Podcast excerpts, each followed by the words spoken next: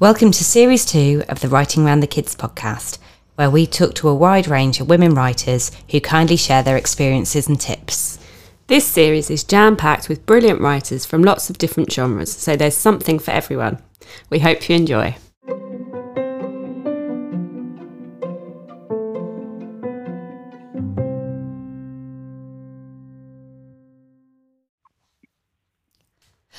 Hi, this is Writing Around the Kids, and I'm Anna. And I'm Sam, and today we are delighted to have Victoria Dowd with us. Hi, Victoria.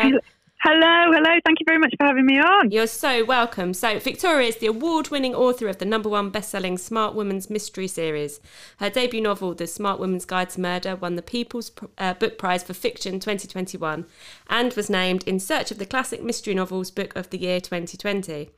Victoria was awarded the Gothic Fiction Prize for her short fiction, and her work has been published in many literary journals. She is also the author of, Adapt- of the Adapting Agatha series, which has seen her speak at many literary festivals, including the International Agatha Christie Festival and this year's Crimefest. Originally from Yorkshire, she was a criminal defence barrister for many years and is now a board member of the Crime Writers Association and head of the London chapter. Brilliant. Welcome, Victoria. Um, and I believe you're going to be reading from A Book of Murder, is that right? That's right. Yes, I am. Yes. Fantastic. So I'll just read the blurb and then over to you. So, okay. 19 guests with secrets to hide, one exclusive party on a private island, an invitation to die for. Ursula Smart and her mother Pandora wrangle an invite to a crime fiction powerhouse, Anthony Lovell's latest book launch, a weekend long bash at his private island home. They're ready for an evening of wining, dining, and hobnobbing. But trouble always seems to follow the smart women. Late that night, Ursula is woken by her blood curdling screams. Anthony is dead, poisoned by the highlight of the evening feast, the fugu fillet. If prepared incorrectly, this rare Japanese delicacy is deadly. Who killed him? When the accused is put on trial, the smart women are called as witnesses. But Ursula is not convinced the police have the right person is asking questions, asking for trouble. Mm. Oh, fantastic. Okay, over to you, Victoria. Thank you very much. So I'm going to cut in sort of halfway through. I've tried to choose something that doesn't give uh, the plot away too much. Oh, of course. And like, and it's at the Crime Writers Convention. They've arrived. It's hosted by Anthony Lovell on a fort in the Solent. Mm-hmm. Um, so it's quite an unusual place, and it's his home. And he's the international best-selling author of the Sheridan Le Foy no- novels. So they're kind of golden age detective novels. Mm-hmm. And the smart women are at the drinks reception having a little look around. Um, and he's got lots of different artifacts and memorabilia about the books. So this is chapter 11. Some of the pages of this book are missing. Ah, the infamous Sheridan Le Foy. Bridget was leaning over the glass cabinet and peering in like a jewel thief. Bridget would have, have been the kind of kid at school who liked everyone to know that she was reading Proust. Although I must admit, the idea of Bridget as a child was actually quite a disturbing image. Fortunately, I was rescued from this unsettling thought by Mother's piercing, sharp whisper What the hell do you think you're doing? Are not comforting words, though, especially around my family. Aunt Charlotte had propped open the display case and she was holding the manuscript. Oh, no, no, no, no, no, no, no. I held up my hands as though she was holding a loaded gun. You need to put that back right now. I spoke slowly, nodding continuously like a hostage negotiator. I looked around the room quickly. They were all still too preoccupied with impressing and insulting one another to look over here.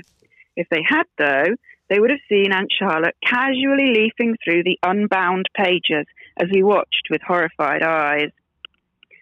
I can't make out a word, she sighed. I should have brought my reading glasses. They never light these places well enough. Put it back, Mother hissed. Now! Nonsense! It's here for people to look at.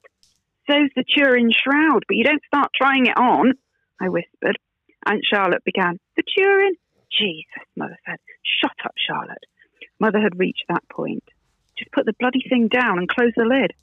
Aunt Charlotte looked wounded for a moment and then slowly closed the lid. She was, however, still defiantly holding the manuscript. I need more light. She bent towards the large candelabra, and I think all our hearts stalled. Don't! I burst. There was some murmuring from the room, and Marcus North glanced over with an irritated look. that suggested we lesser mortals should not be disturbing him. I smiled sweetly, which instantly did the job of making him look away. None of these writers seem to like direct eye contact. Aunt Charlotte, I said, try to, trying to inject some calm. Please step away from the naked flame with the large bundle of valuable paper. She looked confused and then looked back at her hand as if she'd forgotten the manuscript was there. Oh, oh, of course, silly me. I nodded and gave her wide, encouraging eyes. With a look of sudden realization, she quickly snatched back the hand holding the large bundle that was too close to the flames. Some of the pages dislodged and fluttered silently out of the open window next to her. None of us moved. No one spoke. Her hand lingered high in the air, the smile fading moment by moment. I felt one big surge of blood rise up through my chest. I don't know how many pages sailed off into the wind, but it didn't really matter. Even if it was only one, the original complete manuscript of the first ever Sheridan Le Foy novel would never be complete again. Oh, dun, fantastic! Dun, dun. Yeah, wow, brilliant. Thank you, Victoria. Um, I'm really interested to find out with writing a series. So, with the Smart Women's Mystery series, what was the inspiration behind writing a series, and did you always know it was going to be a series? Oh, well, I should probably say yes, but I didn't. Um, I wanted to write, I've written a few books before, you know, and then, but I've always loved golden age detective novels and Agatha Christie and all that sort of thing. And I thought, you know, I really want to have a go at doing one myself. And when I went to um, the publishers, that one of their first questions was, "Is this a series?" Mm-hmm. And they were really excited about it. So of course I said, "Oh yes, it's always been a series, definitely, definitely. I can write as many as you like."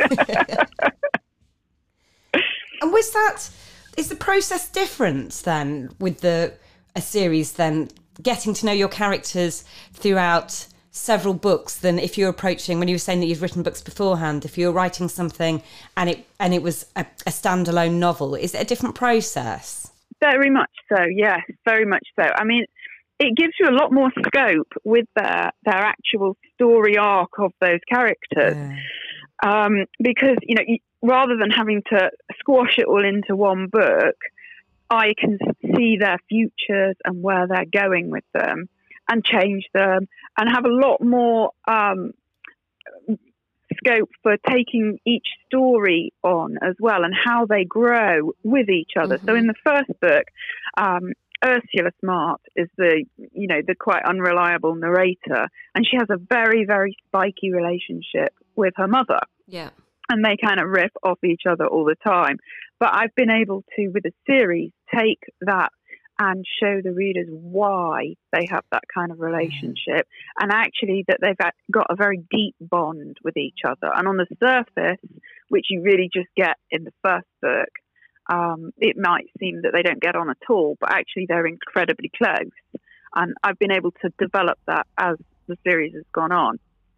You must feel so invested in your characters then. I do, I do. I've yeah, it's, and I know how they would speak in any. It's bizarre. It's kind of how you know how they are going to react mm-hmm. in any situation and how they would speak. And often I would think, oh no, she wouldn't say that. Yeah. And you never forget them in the room, so you know who's there and who's not there. And I did um, kill off one of them um, in one of the books. and I think a lot of people have got quite invested in their own, ind- which one they like best. Yeah. And I got a lot of bad messages about that one. one of which was, uh, You evil woman. Oh, wow.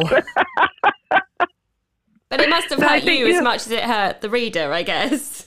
Yeah, it does. But I think, you know, I, in kind of writing these who done it I I think because they they're so close to death and murder all the time, there has to be a sense of jeopardy. Yeah. And if you think they're just going to walk in a room and come out alive every time and it's fine, and in these terrible situations, you kind of lose that. I think so. I, I need the reader to think that that is there a possibility these people might not all make it out alive. Yeah, yeah I like that because um, you know when you're as I am at the moment watching a million Marvel films with my children, you know, you know the outcome is is always going to be that they win, Yeah. right? Yeah, so, yeah, yeah. No, it's good. Jeopardy is good for sure.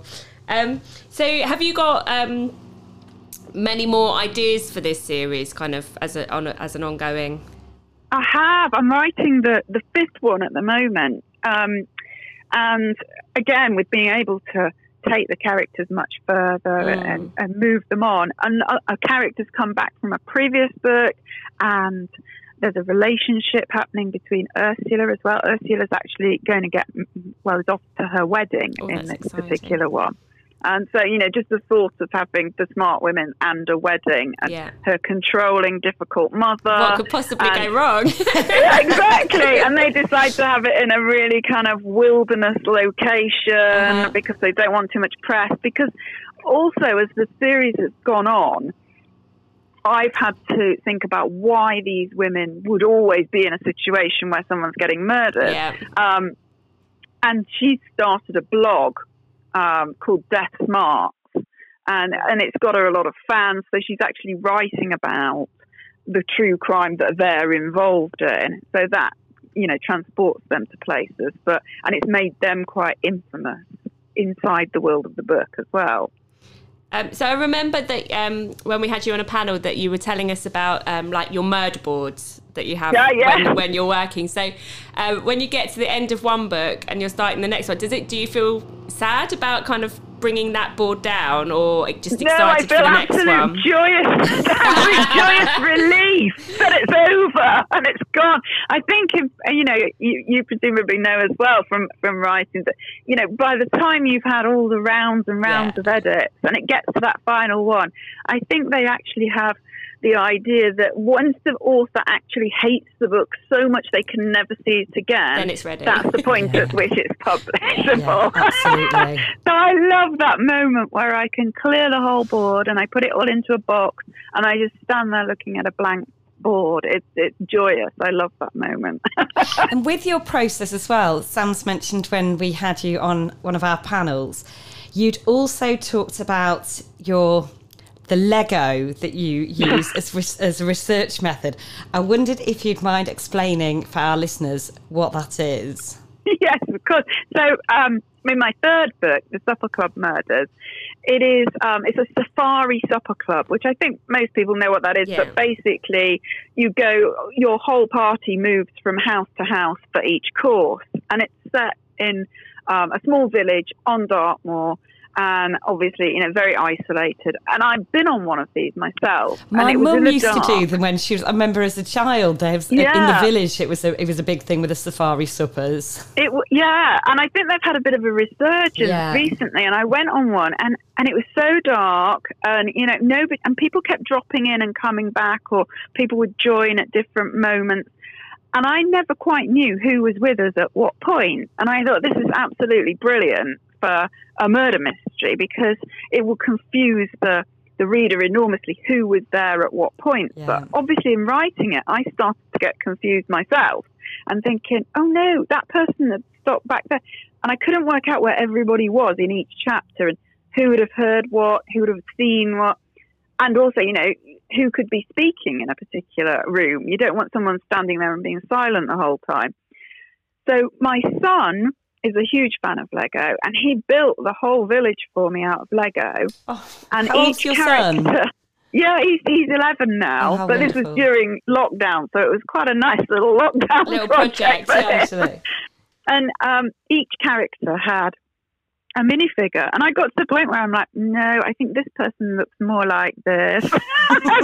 Choosing a minifigure. So there are actually the smart women in in minifigure in Lego. Um, the only problem I would have though is that my son would sometimes look at the board and go and borrow a person and Oh, substitute no. them with someone else, like Chewbacca would appear in the morning when I was. and I thought, who the hell is this? What, what's this person doing here? Oh my god! So yeah, that was a lot of fun and very, very useful. I quite like doing, you know, having a physical Yeah. object helps quite a lot. I Yeah. find. That's just wonderful. Yeah, I remember loving it as an idea when you were talking about it before, but uh, then uh, it, you know, it complete because I am quite a visual learner as well. So I think that, mm. um, yeah, I need to remember this. Yeah, I, I kind of do it as well when I have a locked room. Yeah. And I, I, I build the little model of it so that I know that it works, basically, yeah. um, and where the holes might be in the plot, basically. And um, so I guess your you, you know your murder boards that is you planning out the book. Yeah. Mm-hmm. Um, so where do you get your inspiration from to to start your murder board for the next book? Basically, it's it's often um, the puzzle at the the heart of the book. Basically, because they're kind of impossible crimes and locked room mysteries, mm-hmm. I'll have an idea for the the trick of it at the centre of the book. Um, so, for instance, with the one that I'm writing at the moment, it's it's a locked lake mystery. So where they are in the world um, is um, freezing, and the lake has frozen over, but the actual dead body they discover is below the ice, but it's actually somebody who's travelled out there with them. So, how did the body get under a meter's worth of ice that's been forming for a month? When they've only just arrived. And that that's the the the nub of the book yeah. is where I start. How and everything spreads out from that particular point. How do I get to that point? Yeah. Um, and all the sort of sub characters and how they feed into that, and also, of course, all the red herrings. So, how am I going to hide it in plain sight? Mm-hmm what they've done and who the murderer is. And, and do I, you know what of, the answer is to these things? So, like with the person who's yeah. underneath the ice, have you do you know what's happened, or do you set yourself yeah. a challenge like an escape room? No, I know what's happened, okay. exactly what's happened, and I kind of have that end point of the denouement at yeah. the end. Um, that you know, every all the roads have to lead to that point, and every tiny little plot point have to feed in at some point and be and I have to hide it basically. Yeah. So the reader can't will go at the end, the aim is that they go, Oh God, of course it is. How did that not occur to me that it was that person? Um, which is yeah, where I basically it all ends up, hopefully. and how much of your criminal barrister training comes into play with your writing? Quite a lot, actually. So for book four, a book of murder, it begins in a courtroom ah. and you have the person who's committed the crime or supposedly committed the crime is standing trial for the murder.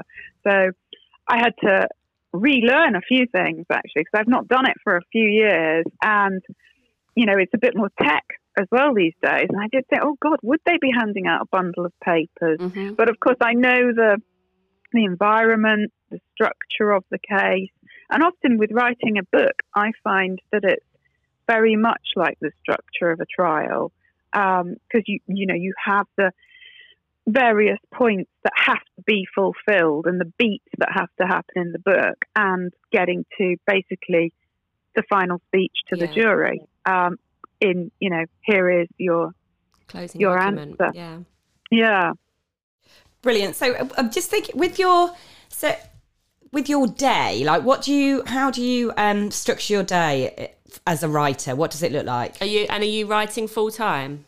I am, yeah, and I'm I'm quite strict with myself as well. I find that you know I'm not really the sort of person who can lounge around and have an occasional idea, and that yeah. sort of, I have to work really hard, you know. Um, so after I've dropped the kids at school, I come back, get a coffee, and I start work at about nine o'clock.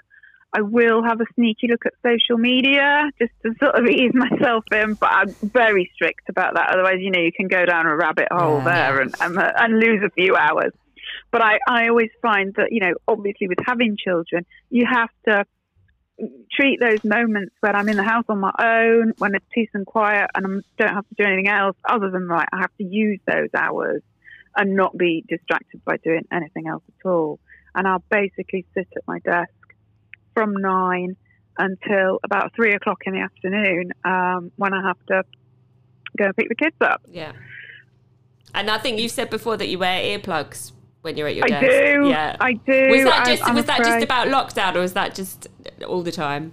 It was all the time actually, because the, the amount of ambient noise yeah, there is yeah. in the world is huge. You know, you've got dogs barking, or there's always somebody having a bit of building work done, and and I find that you know you've got this voice in your head all the time that can get drowned out a little bit by you know, I don't know, next door's radio or, or, anything like that. So I'd love to be someone who could work with music mm. playing in the background because I think that can be really inspirational. But I just can't do it. I've tried and I can't focus. I get I get very easily distracted. I'm yeah. afraid. well, it's interesting because quite a lot of other writers like are, are the polar opposite, aren't they? That they work in yeah. cafes and need that like kind of ambient noise to be able to to concentrate. So, yeah, with your with yeah having to have absolute silence, that's a yeah. that's a, that's a real discipline in itself.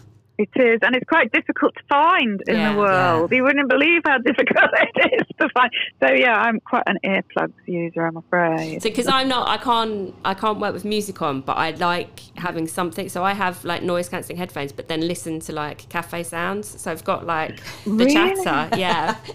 oh my goodness, yeah. that's fantastic! I'd love to do that. I see see authors, you know, proper authors sitting around in in cafes writing. Proper authors. You're a proper author, Victoria.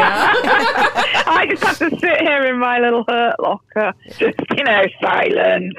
I'm hugely mad. impressed by that because I I find I, I, work better in cafes because well, it's mm. partly because I can't do anything other than what I'm there to do. You know, if I turn off mm. the internet and then I'm just writing, because if I'm at home, it's so distracting that you're looking around thinking like, oh God, those windows are absolutely filthy, or yeah, I just emptied no. the dishwasher and then.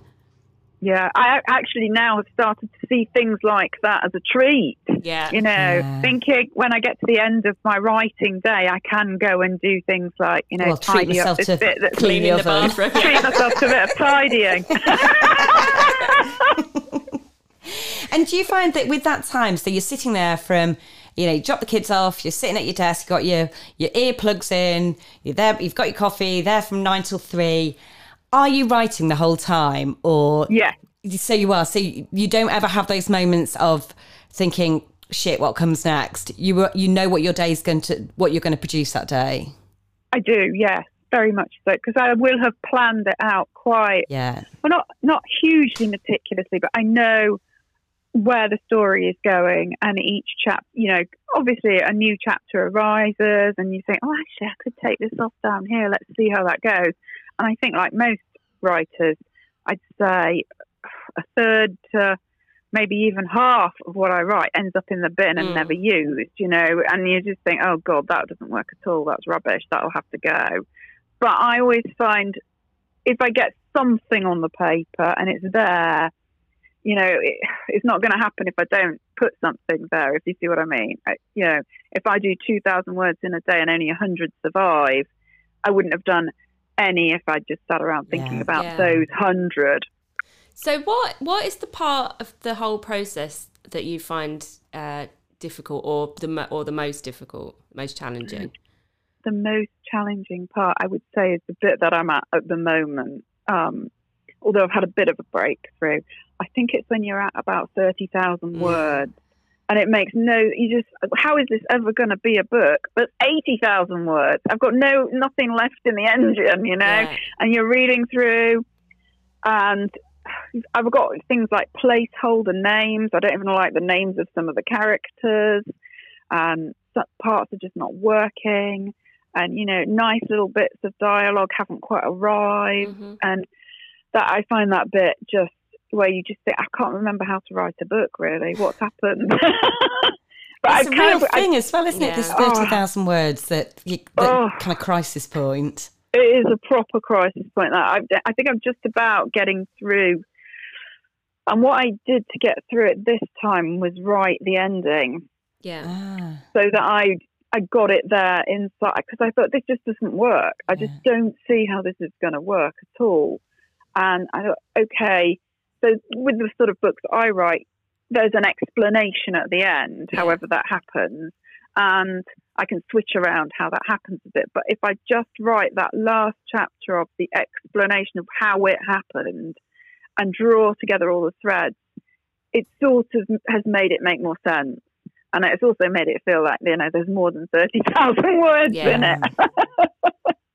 Yes, I think I'm at the point with what I'm writing at the moment that I um I keep looking at the word count probably oh. about 75 times a day.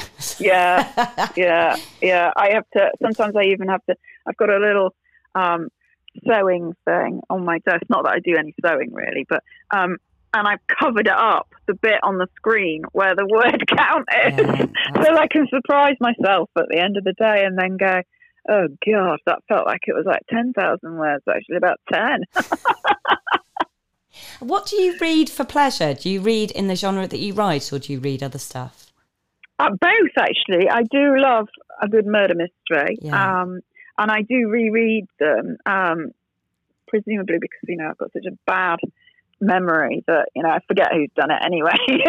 I think that's a hard relate reread. from this end as well, yeah. from a but, but, also, you then you, when you're rereading it, then you notice different clues, don't you? That you didn't. Yeah, I love that. Time. Yeah, yeah, I do love doing that, and I'm always discovering new um, golden age detective mm-hmm. writers because there were so many and a lot have been lost. You know, the British Library are publishing these ones from authors who have been lost through time.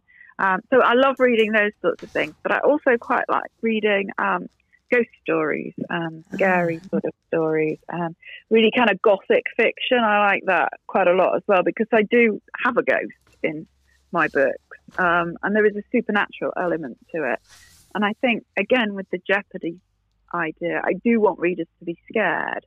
And so I do like reading things like Susan Hill um, and, you know, all that kind of very strong Gothic fiction. Yeah. Mm. Brilliant. So we've um, we've covered a lot of ground there. I think you've been like you're just yeah I really, I just love how your brain works. I can listen to you talk about your process forever. But um, just so a lot of our listeners are kind of new writers or people getting into writing, what would your advice to them be? Or what do you wish someone had told you um, as you were starting out? Just keep going. Yeah. It will happen if you just keep going. I mean, I mean, like many writers, I've got books in the bottom drawer that never made it, mm. came really close, you know went for full readings and full manuscripts again and again. And, you know, you have to know when to let them go as yeah. well. Um, but just keep going is my advice. I, you know, it took me a long time to get a publishing deal. I think it does for many people, but it will happen if you want it enough and just keep going mm. would be my and even now, just keep going is my mantra. When I'm at my 30,000 words moment, thinking, oh, God, Absolutely. just keep going. Oh, thank you, Victoria. What a positive message to end on as well. Um, so, for people who are listening who would like to get hold of you, read your books, how can they do that? What are your kind of social media handles and so on? So I'm Victoria Dowd on Twitter. Well, Victoria underscore Dowd on Twitter, and you can find me there. I have a website which is victoriadowd.com, and I'm also on Facebook and Instagram and all over, really, as I think everybody has to yeah. be as an author these days. You know, although as you said, you are very disciplined about it. So I, don't, I know you I am, very briefly. I am. I am. I do try very hard not to, you know it's fun though. I mean, yeah. I just seen some article about you know Demi Moore and thought I could sit all day reading about this. No, no, no. I was I fell down a rabbit hole because someone uh, on Twitter there was a shout out for um, your favorite the favorite book you've read in the last five years, and so then I was there for ages, like adding them all to my Goodreads, and yeah, oh, yeah, yeah. There's always something that needs doing a job like that. Yeah. Reorganising my study. Yes, always a good thing to do. Oh, yeah, Victoria, thank, thank you, so, so much. much. It's been a total pleasure talking to you. Oh, it's and been thank- lovely. Again, thank you for sharing your reading as well. And um, for those uh, Victoria Dowd fans out there, carry on listening. Like, there sounds like there's at least another one, maybe several, still to come in the pipeline. thank you very much for having me on. It's been lovely. Bye, Thanks, Victoria. Bye. bye. Thank you. Bye.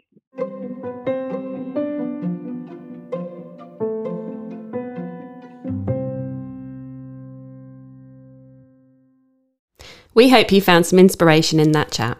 For more writing resources, go to our website, writingaroundthekids.co.uk, where you'll find tips, prompts, and links to our social media. And don't forget, you can still catch up on all the fab episodes from Series 1.